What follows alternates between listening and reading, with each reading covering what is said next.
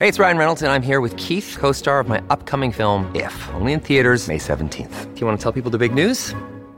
All right, I'll do it. Sign up now and you'll get unlimited for $15 a month in six months of Paramount Plus Essential Plan on us. Mintmobile.com slash switch. Upfront payment of $45 equivalent to $15 per month. Unlimited over 40 gigabytes per month. Face lower speeds. Videos at 480p. Active Mint customers by 531.24 get six months of Paramount Plus Essential Plan. Auto renews after six months. Offer ends May 31st, 2024. Separate Paramount Plus registration required. Terms and conditions apply if rated PG. Want to witness the world's biggest football game? Head to iCanWin.com.au, predict Australia's score with a crystal ball, and it could be you and a friend at the FIFA World Cup Qatar 2022 semi finals, all thanks to McDonald's. Maccas, together and loving it. TNC's apply.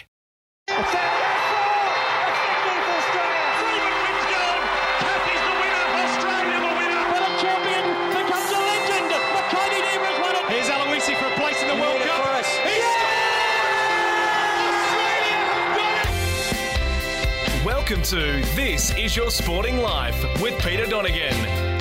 And it's with thanks to Tobin Brothers that we celebrate the life of another great Australian sportsperson on This Is Your Sporting Life. And, uh, well, there is a phrase used in sport uh, when you describe someone who is rugged and tough at their sport. We call them an Iron Man. Well, this man certainly was because he was the world champion Iron Man four times and he was one of the great faces in Australian sport for so long. Delighted to have Trevor Hendy as my guest on the program this morning. Trevor, welcome to you. Oh, thanks, Peter, mate. That was a, a beautiful intro. Thank you. Well, you were, and we'll touch on the fact that you were one of the most recognisable faces in Australian sport for a long time. We catch you on the Gold Coast. How's the buzz up there as we get closer to the Commonwealth Games? We're only a few months away now. Mate, it's fantastic. Um, you know, we, we've got a real focus up here on it being a, a very humanitarian based games. And, the, you know, the Tobin Brothers Celebrating Life thing is so spot on because it's all about celebrating life and the diversity of different countries and cultures. And the coast is really set and ready to go. We've got some great people volunteering up here. You, you know, we you know we have a wonderful climate up here, and uh, so when we get to springtime, everyone starts thinking about going outside and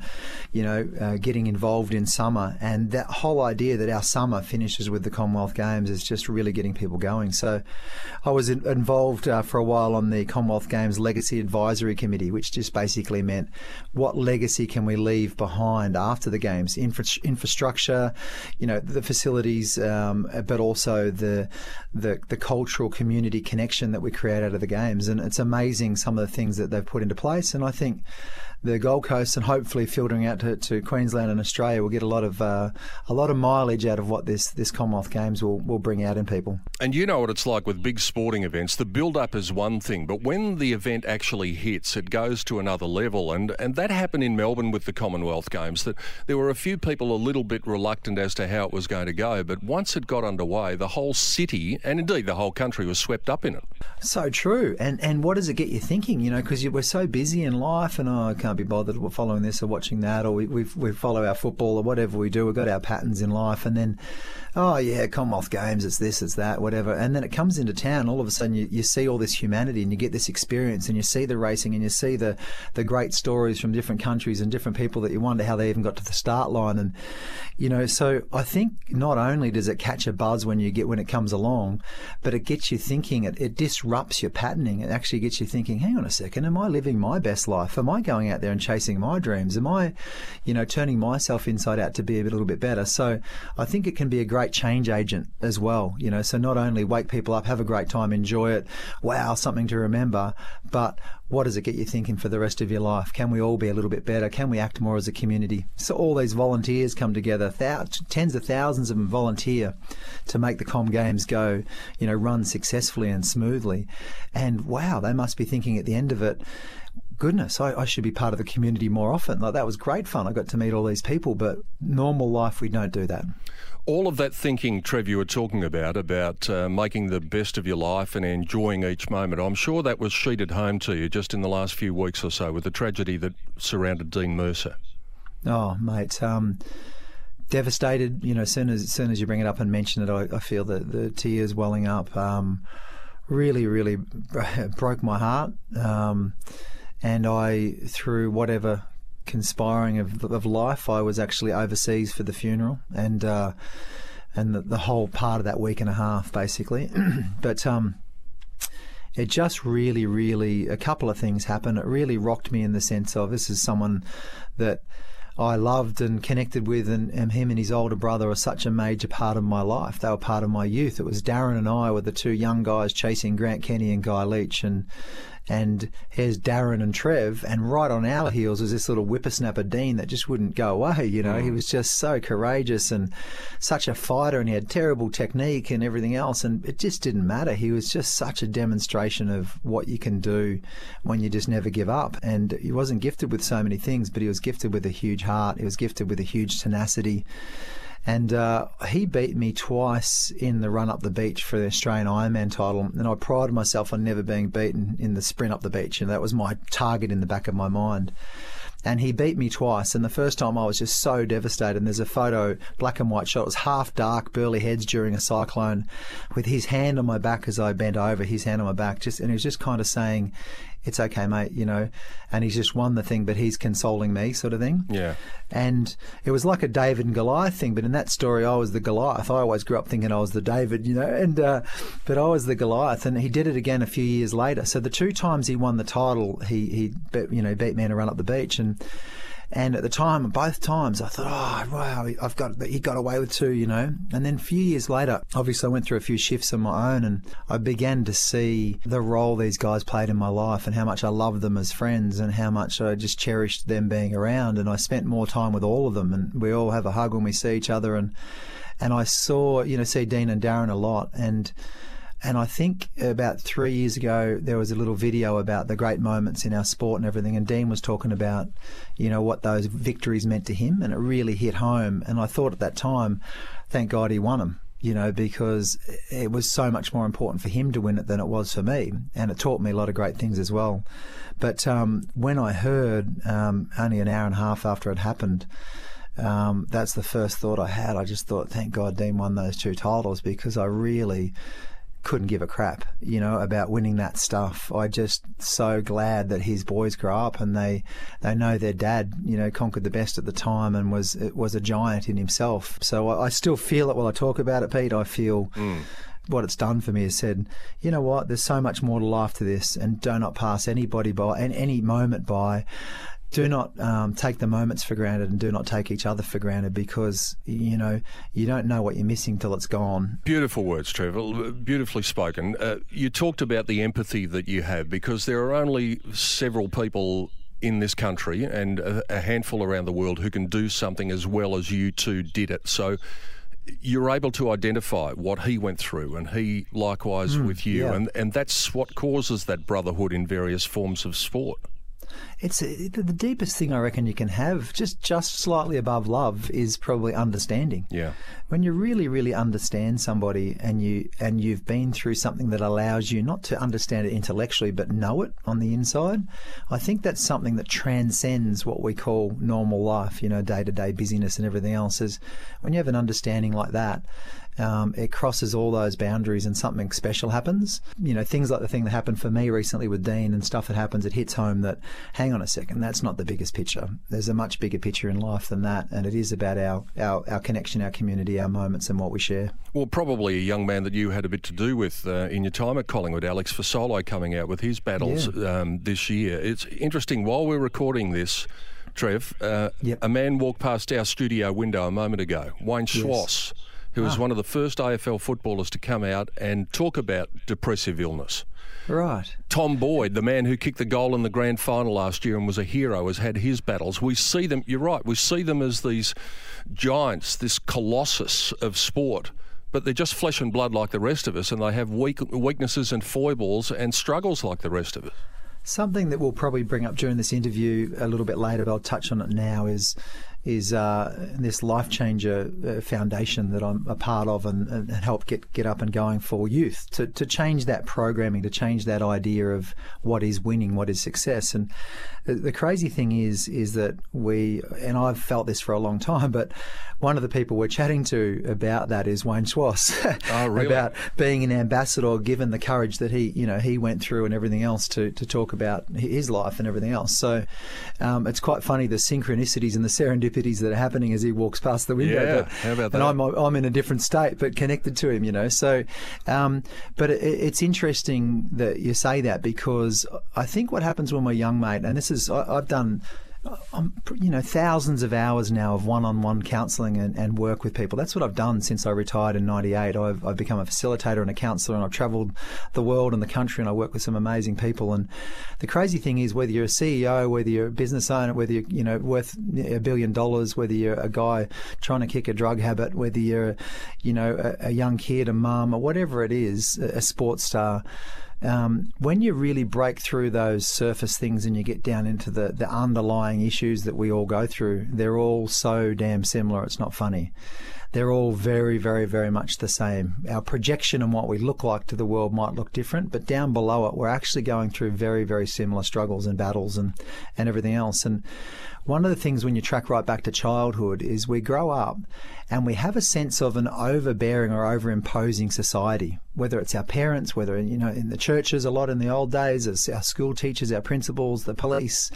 There's this overbearing society. So you're a child that doesn't, supposedly, doesn't know much and you've got to turn yourself into some sort of a um, a version of yourself that actually one day you might deserve to earn that much money, get a wife or a husband like that, get a house, a picket fence, you know. So you're trying to check out the rules of the world, but it's a very imposing world. It's bigger than you. You're small. It's big.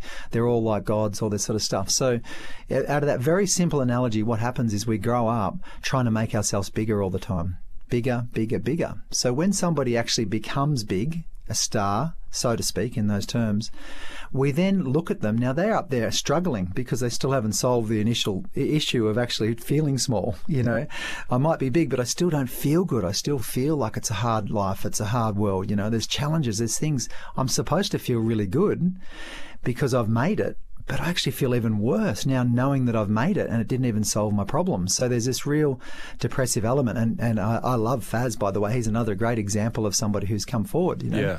But there's so many people at different levels of that that are dealing with it in different ways. But the crazy thing is when we're feeling small in society, we then see somebody else looking famous, looking big, looking like a superstar. So we project that onto them. We we love seeing that bigness in them because we want to feel it in ourselves. So they do inspire us to be bigger, but it perpetuates that whole thing that that we're not big, you know, that we're small and that we can't handle our issues. And potentially, what I'm saying, if I would sum it up, is most of us are handling the issues in the wrong way. We're trying to get more money, more qualifications, better, you know, a, a better looking girl or guy, um, more followers on Instagram, you know, uh, more investment portfolio, uh, better titles behind us, more social status. We're trying to get more of everything that's outside of ourselves instead of actually working on the things and the certainty and the belief inside of ourselves that we've all got a special existence that that we can bring out. So we've gone pretty deep in this interview pretty quick, Pete, but but it's it's amazing. I think that you know for me that's been I've discovered that in myself, and I've helped hundreds and hundreds of people discover the same thing. A lot of them thought leaders and community leaders and people that lead big organisations, and so that's nice that it filters down to all those. But that has become my passion because of the difficulties I have myself. Is to say, you know what, you are good enough. People are, deep down we don't feel good enough. You know, I feel great in this area, but I'm not very good in that area, and we grow up feeling those things and, and we often make ourselves feel good enough or prop ourselves up by making someone else feel worse. We beat them or we outbid them or we do something, you know. So it's a bit of a perpetuating thing that unless we solve it at the level of um, collaboration rather than competition, you know, um, it'll just perpetuate and keep going. And then these, these heroes of ours, they collapse and they fall over because they just feel something's missing and they're right something is missing. It's not the solution to everything. Winning a premiership's not the solution to everything. Winning an Olympic gold medal, how many gold medalists are, are, down and out, you know, afterwards because it actually doesn't solve life's problems. It's a wonderful feeling. It's a wonderful pursuit. It's an incredible thing, and we should all, you know, um, be inspired by it. But it's not the biggest picture. The biggest picture is perhaps having a sense of who you really are and what who you are and what you can do with your life. One of the things I've loved about this program is not only do we get to talk to great stars of sport about their achievements, but to have 15 minutes like we've just had to get your thoughts on things outside of the, the, the glitter and the grease paint, if you like, and the top mm. step of the dais. It's fascinating to hear it. If people want to know more, lifechanger.org, is that the website to go to? Yeah, lifechanger.org.au. Uh-huh. And uh, yep, absolutely. Um, and yeah, there's a whole lot of stuff coming up with that. But we're basically going to go out into schools and we're going to do a, a digital hub for kids. Um, we're doing scholarships. We're doing a whole stack of things that are really going to make a difference. We're we're piloting a few things at the moment, and uh, we're launching publicly probably around about April. But we're building a bit of momentum right now, and we're going to the community.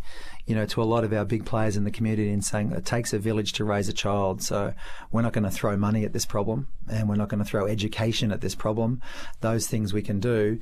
We want to throw understanding at it. We want to get in with them and actually support them and, and, and guide the next generation through to be a little bit more conscious and evolve when they get into adulthood, so that they don't they're not running up the same garden path trying to find their fulfillment. So, yeah, there, there's a lot more to come on all that, Pete. But um, but yeah, lifechanger.org.au. What a brilliant opening segment we've just had. I hope you enjoyed that and visit that website um, if you feel anything in the words that Trevor Hendy has just spoken. Trevor, we'll take a break and then we'll come back and we will talk about that glittering career and all of your great achievements. Trevor Hendy is my guest on This Is Your Sporting Life for Tobin Brothers Funerals, celebrating lives.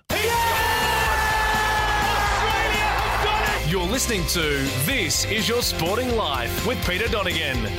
And the six time Australian and four time world Ironman champion Trevor Hendy is my guest on This Is Your Sporting Life for Tobin Brothers Funeral Celebrating Lives. Trev, turn back the clock. Where did it all begin? because I find it hard to believe that with your chiselled physique and, and your association with sun and surf, that you were actually born down here in Melbourne. yes, mate. Victorian, Victorian boy. And uh, the time that I've spent down there, which is a lot recently, actually, last few years, um, I've really loved it. It's helped me reconnect with it. But yeah, mum, mum and dad, uh, Melbourne um, based, and, and dad, when I was three years old, decided that, you know, he had a carpentry apprenticeship and, and uh, he was also a mechanic as well. And he had the top job. He had the wife, the house, the picket fence, a couple of pets, a couple of beautiful kids, well, you know, me and my sister.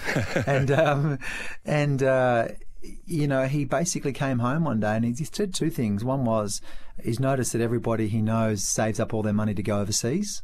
This is 1971, right? Yeah. And uh, he said, "So why why wouldn't you you know visit your own country and see your own country before you go around the rest of the world? We've got this incredible country." And the other thing was he had a, a, little bit of a sense that perhaps we weren't meant to grow up in Victoria. Perhaps there was somewhere else we were meant to be. And and he, oh, it's just I'm so thankful for the that courage that he had to break out of that that um, status quo. Even though he had everything, his his friends and family thought he was mad. They sold the house that he'd built himself um, sold the house, put some stuff in storage, got a blue Dodge um, truck, single cabin, and uh, towed a caravan. And we went around for you know a bit over two years. We went around Australia. So um, I learnt uh, from a very, very young age to find my way back in the bush and to never give up. And I, I learnt to swim in the Daly River. I actually learned how to swim in the Daly River in Northern Territory. Mm. And uh, we used to swim from the sand dune all the way back to camp when we'd been finished running up and down this sand dune. And couple of years, I think it was a year after we left there in 71, they found like a 15 foot croc sitting up on that bank. Ooh. So I think that might have been deep, a deeper reason why I swam fast. I wouldn't blame you. At a, at a young age, I wasn't going to be the last one in the line. But we travelled around Australia for a couple of years, all the way around, had an incredible time, and uh, I still remember quite a bit of it. Funnily enough, between three and five, my sister was five years older. We nearly settled in Port Hedland. My dad said, "A lot of work opportunities here, Bev.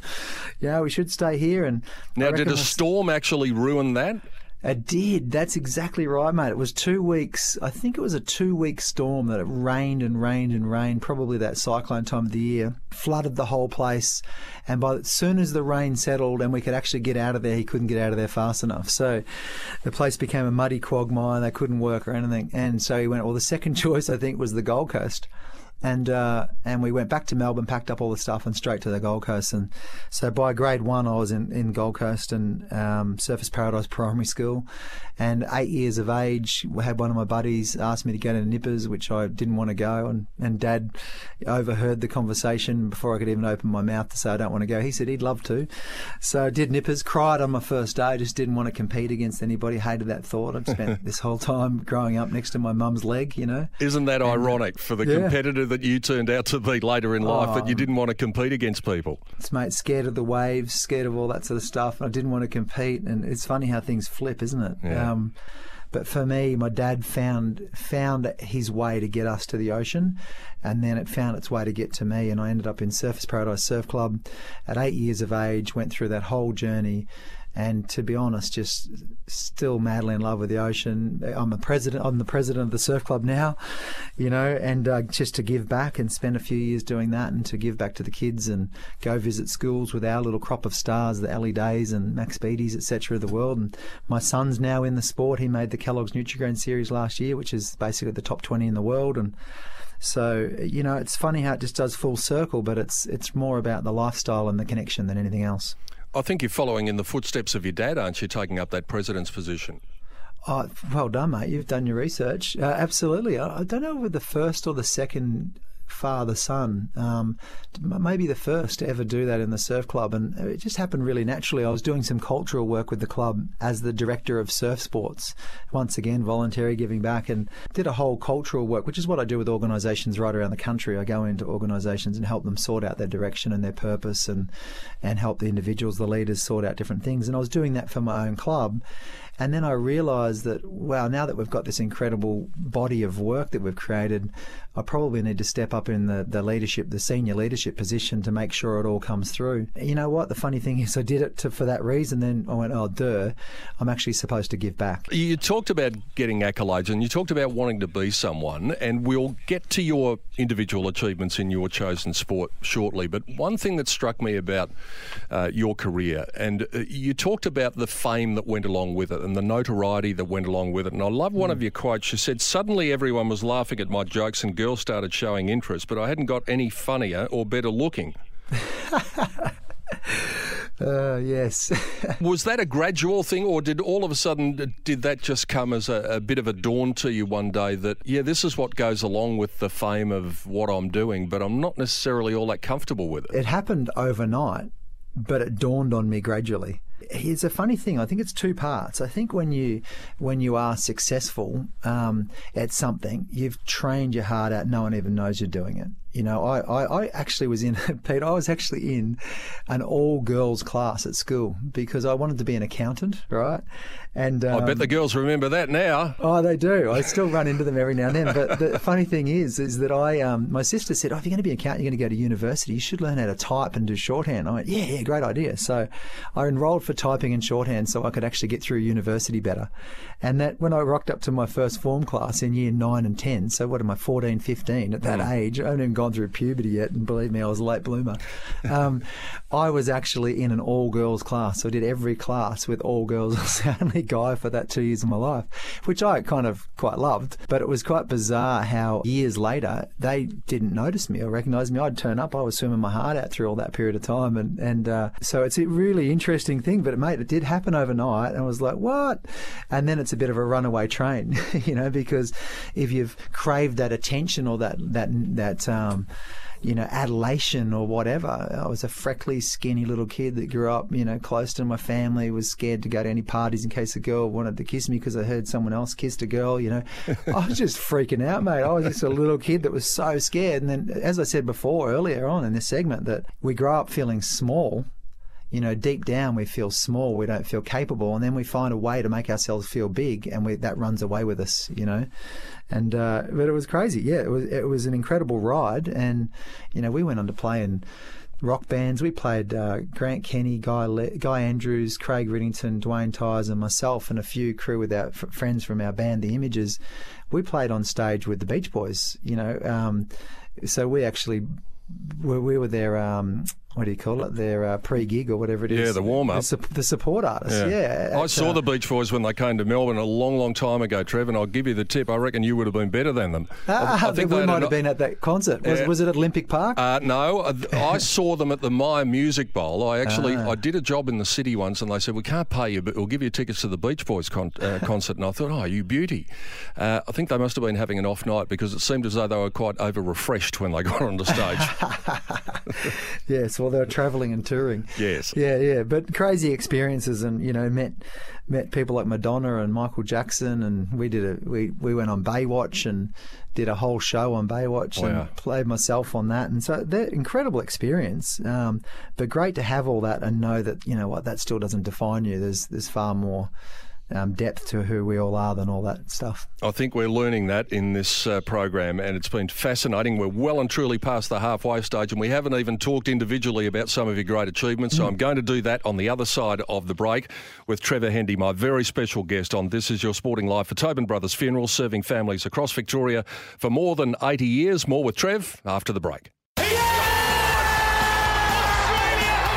You're listening to This Is Your Sporting Life with Peter Donegan.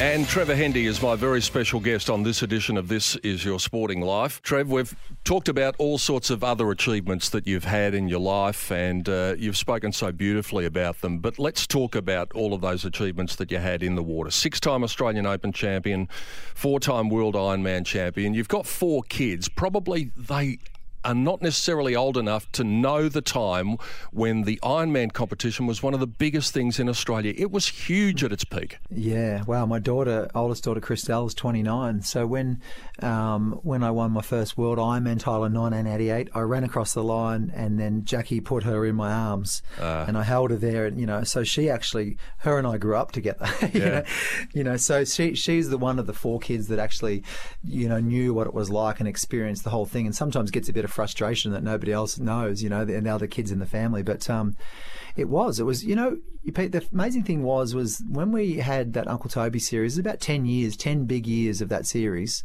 There was probably five or six that it was huge, and um, we only had our we had uh, Channel Nine, Channel Ten, uh, Channel Seven, uh, ABC, and SBS. You had no internet. You had no Instagram, Facebook. You know, you had no pay TV. You know, you had nothing, no Netflix, no, no, no, nothing else. So, no anything else. So basically, on a Sunday afternoon, the amount of people that still come up to me and say, "I grew up on a Sunday afternoon. Our ritual was sitting down. Everyone would come in and make sure we got at home in time to sit down and watch the Ironman." As the family watched the TV, and that was the entertainment. Where, so you know, we're never going to get ratings like that again. Like, there's a couple of the bigger sports like AFL, etc., that, that hold that, that command that audience for a long time and keep breaking records. But there's billions of dollars worth of investment going into that as well. But um, but it's amazing. People now get their entertainment on their phone right here and right now in their break and everything else. So they're, they're actually looking for ways to get away from all that stuff half the time. But uh, it was a massive era. It was so incredibly fun. And we were a band of brothers. You know, I, I work very closely with Surf Lifesaving right now, and they're beautiful people and incredible and, and uh, got a great leadership crew, and they're trying to do amazing things around the country.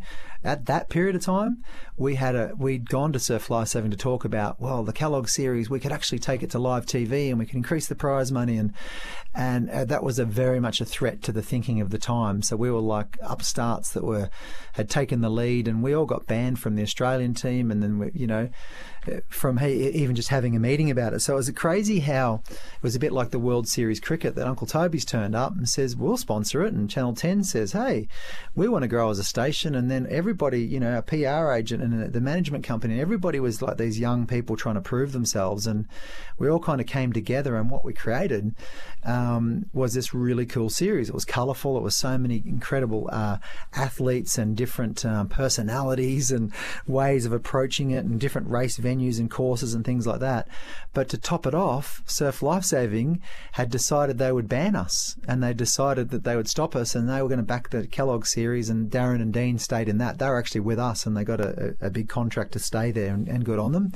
Um, so it became front page and back page news. So it was the greatest thing you ever could have done for PR because we became the second World Series cricket, you know. And uh, I think the third third example of it was Super League a few years later. But but it really actually people identified more with us because we were like the the underdogs that were getting beaten up by the the you know the old stale you know uh, leadership or whatever it is. Now they had their own reasons and, and they were teaching us stuff and we were teaching them and we certainly didn't solve it solve it or heal it at that stage. But it was incredible what it did for the sport, the the ratings. Were outrating the cricket sometimes. We were regularly outrating the tennis and the golf, and we wanted to become one of the big four summer sports with tennis, golf, and cricket.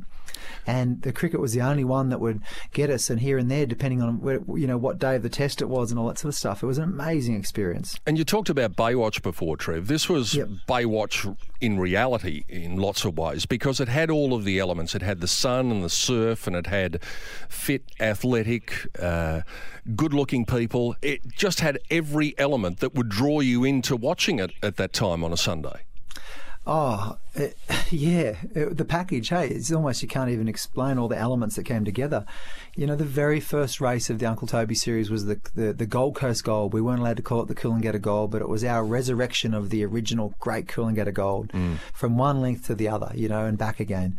And Guy Leach, who'd won it twice as the Cooley Gold, he's leading and he's in Currumbin Creek and he arrives there and his handler's forgotten his goggles, and he stands there and he's punching the board and he's got a five minute lead over Craig Riddington then I'm I think I was third. You know, he's two thirds of the way into this race and he's punching the board and he's got his hands on his hips and he's shaking his head like this is disgusting. And it was like from that moment on, people knew that our sport was going to be really interesting. Yeah. Because these personalities, he, he had another great one in Perth one time where he led. I think he won the first race and the second race he, he was right up there in the series with me and he actually his rudder went crook and he ended up back on the beach with a broken rudder. So he's punching the ski and kicking. He was obviously like we all do. He was like letting, not looking at the cameras, but letting the cameras know that I'm really annoyed and I would have won this race if I hadn't have had my rudder broken. But you know, Guy Andrews used to just chase us all like he's a tenacious young guy. Dwayne Thuys was just hilarious. He would rock up to the start of a race. You know, there's major money on the line and live coverage and everything. And right before the races start, Dwayne would run up into the front of the line and turn around, and he'd be he, he hadn't even got his board organised yet or whatever. You know, like, and he'd rattle everybody else because they couldn't believe how disorganised. it was, And then he'd proceed to lead the race. You know, Craig Riddington, who could just never win one. You know, and he never win one, and eventually did. But he he actually oh, always the bridesmaid. He'd lead us by so far, and then we'd track him down and get a bit lucky and you know, uh, just so many different elements. Obviously, Grant Kenny, who was the father of our sport, and and uh, just him being there and being around and capturing people's imagination when he won the junior senior and everything in 1980. So it was a really crazy period, and it was uh, the the venues we went to and the crowds that turned up. You know, we arrived at Portsea Beach in the first year, and we went down the day before. Surf was huge had a great time, you know, training out there and trying to get out the back. And there was only five of us went out that day. And it was huge, like massive waves, 15, 20 foot faces, uh, you know, 10 foot swells. And, um, the next day we rock up and we, we're driving in and there's this all these people walking over the road and this massive traffic jam. We're thinking, what's on here? You know, what's stopping us from getting to the, when we had to beep our way through all these, and when we got to the end of the road where it turns left to go to the beach, everybody was turning left to go to the beach and we pulled up and we got out of the bus and stood on the top of Portsea Hill and there was 30,000 people on the beach and all lining the cliffs and everything everywhere because they'd never seen anything like that and never been so well publicised and and these guys were, were all rapidly becoming household names and that was the first year. So talk about feeling special and a buzz and alive and excited. It's it's a way to make you feel part of a community. Like, oh wow, we're you know, as I said earlier, I grew up wanting to to contribute in some way and inspire and be a somebody for whatever reason. I, I did that, and all of a sudden, you know, look what's manifested. I'm standing here in front of thirty thousand people and I'm winning the race. You know, so it was a crazy experience. And underneath all that, I was just a kid that grew up in, it was born in Melbourne and travelled around Australia and was a pretty humble kid. So it was a bit of a runaway train too. You've spoken so eloquently about the fact that uh, winning wasn't everything as you look back, but there must have been moments amongst those Australian titles and the World Championships and four times winning the Uncle Toby Super Series. What's the moment when you look back at your career and you you're most proud of a particular victory or a particular moment? Oh, there's there's two that really stand out for me. My lifelong goal was to win. It was to perfect the Ironman race. So that was my goal. I started my process. My goal was to to win more than anyone else and win the Aussie title and all, make you know more times as Australian captain and all that sort of stuff. I had these goals that were pretty lofty for someone who'd never won anything, um, and I rapidly got there very fast to that level. But um, but the process goal was to perfect the Ironman race. That was the only thing that really inspired me was to actually do it better than anybody had done it before, like to progress it. And I crossed the line and I went, oh my god, I just perfected the race. I had the realization that I just raced the perfect race. And the, my next thought was, wow, what's next? I'm done. Mm. I finished it. I, that was my goal was perfected. I've done it. And then I just looked at this blank wall in front of me and there was nobody there. And it was very stark and, and very revealing about what was going to face me after that because I actually, I perfected the race, but then I had a bit of a wall I had to get over of, around deconstructing my ego, which we spoke a bit about today. But working out what's really important in life and who I really was and you know what what life was really about and what was the best representation of my upbringing and how could I make my mum and dad proud not just by winning but the person I was and so it had a bit of things to face so that was my probably my proudest moment in Ironman perspective but the one that blows it all out was uh, two and a half years ago, um, my son came to me and said, "Let's do the board rescue together." He was 20. It's Australian Championships on the Gold Coast. I did the Pete Evans Paleo Way course for eight weeks, lost eight kilos in eight weeks, and uh, and trained. I was off the back of a big long trip to the US. All I'd been doing was snow skiing and, and traveling around with the family, so I'd eaten lots of pancakes and stuff. And uh, I lost eight kilos in eight weeks. And my goal, my only goal, was to pick my son up in the board rescue as fast as I possibly could. That was my goal, just to pick him up as fast as I could. And it goes all the way back to when he was born. Um, Jackie and I were already separating. We'd been, I'd been through that much dysfunction in my life that was already broken at that stage. So I remember when I first held him in my arms, when I was just, you know, when he was born, the big brown eyes staring back at me, I kind of felt like I wasn't the man I needed to be, to be the father I wanted to be for him. I'd finally got the son, you know, I had this beautiful daughter and now I got the, the next part of the package, the son. And I, I made a decision that moment that he was born that I was going to sort my life out and I was going to become the man I really wanted to be. So 20 years later, my same thing, my, my same mission was just to race the Australian Open Championship board rescue title with my son against Olympic level swimmers, against the best Ironman and board paddlers in the world. And my only goal was to pick him up as fast as I could. And I actually, um, we, we actually we got fourth, fourth, fourth, which is the last qualifying spot. We just kept getting fourth, and we just kept scraping through. And then actually we made it into the semi final and got fourth. And the semi final we got we won.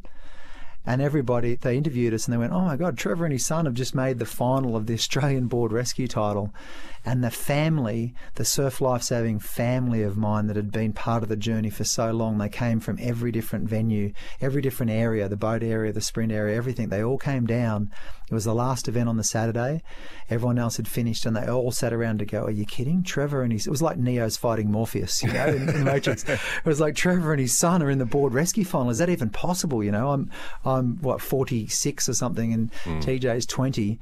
And all my mission was just to pick him up as fast as I could. And the funny thing was that where we were in the field, um, TJ got out in eighth spot out of the eight people, and uh, and then I just focused on him, and I must have got to the transition about third. I was just flying across the water. Was a little bit infused by a, a deeper sense of, you know, meaning, and uh, went to pick him up. Got caught on the rope, you know, banged him in the head. We did the worst change you've ever imagined. He got on, and he laughed, and he said, "Well, that was the worst change in the history of the world." And we, he said, "Don't worry about Dad. Let's just go." And he he paddled for the first run on the wave. There's two people laying on the board. Paddled for the first run, and I went to say to him, the words formed, formed in my mouth, "Turn right," like as if you know, go that way, son. And he turned before I even formed the words in my mouth. And I went, Oh, hang on, shut up. You've given him, you've set him up, you've taught him everything. Let him lead. So I just copied him the whole way to the beach. Everything he did, I copied. When he sped up, I sped up.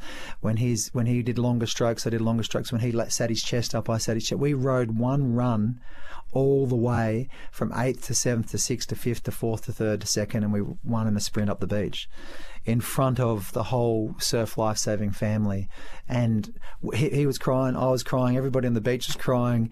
It was like this bizarre connection from the decision I'd made 20 years ago to be the type of man that I wanted to be, to actually, to really be able to pick up my son and be proud. And, and uh, I get emotional when I say it, but I, I, I think that's at this point in time, that's my greatest ever achievement is to turn my life around and be be the man that I want to be. Well, it's so beautiful that you've been able to share it with us in, in such great words. Uh, we're going to take our final break. I want to talk to you about TJ and what you might yep. say to him on the other side of the break. And we'll be back to wrap it up with Trevor Hendy on the other side of this break on This Is Your Sporting Life for Tobin Brothers Funerals, celebrating lives. You're listening to This Is Your Sporting Life with Peter Donegan. Our final segment on what has been a fascinating edition of This Is Your Sporting Life with Trevor Hendy. Trev, when you were talking about that Ironman perfection and staring at that wall in front of you, I guess at that time, you probably didn't think about it at the time, but maybe you did in times after that. Maybe you knew what Sir Edmund Hillary felt like because Oh. once he was at the top of Everest for the first time, he must have thought, I can't go any higher than this. Where do I go from here? I talk about that a lot, Pete. Actually, when I'm working with people, is that I, I felt like I'd climbed a ladder that was placed in front of me by society and said, "You climb that ladder." You know, I'd, I'd formulated that in my own mind, but it's inferred by the world. Climb that ladder, and you'll be a success, and you'll win. And the easiest way I can explain it is, as I climbed the ladder, you know, and I went up through the clouds to to investigate what was above the clouds. I got to the top of the ladder. I got, you know, my head came through the clouds, and I realised I was at the top of the ladder, and it didn't go any further than that.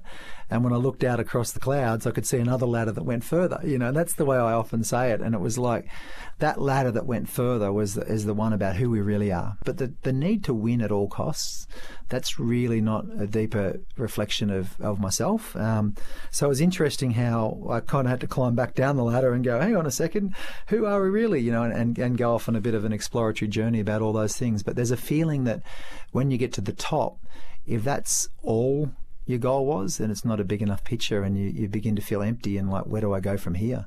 And you managed to coach a couple of world Ironman champions, so you no doubt got great satisfaction from that. Last point, Trev. You talked about TJ and the fact that he's forging a career as an Ironman.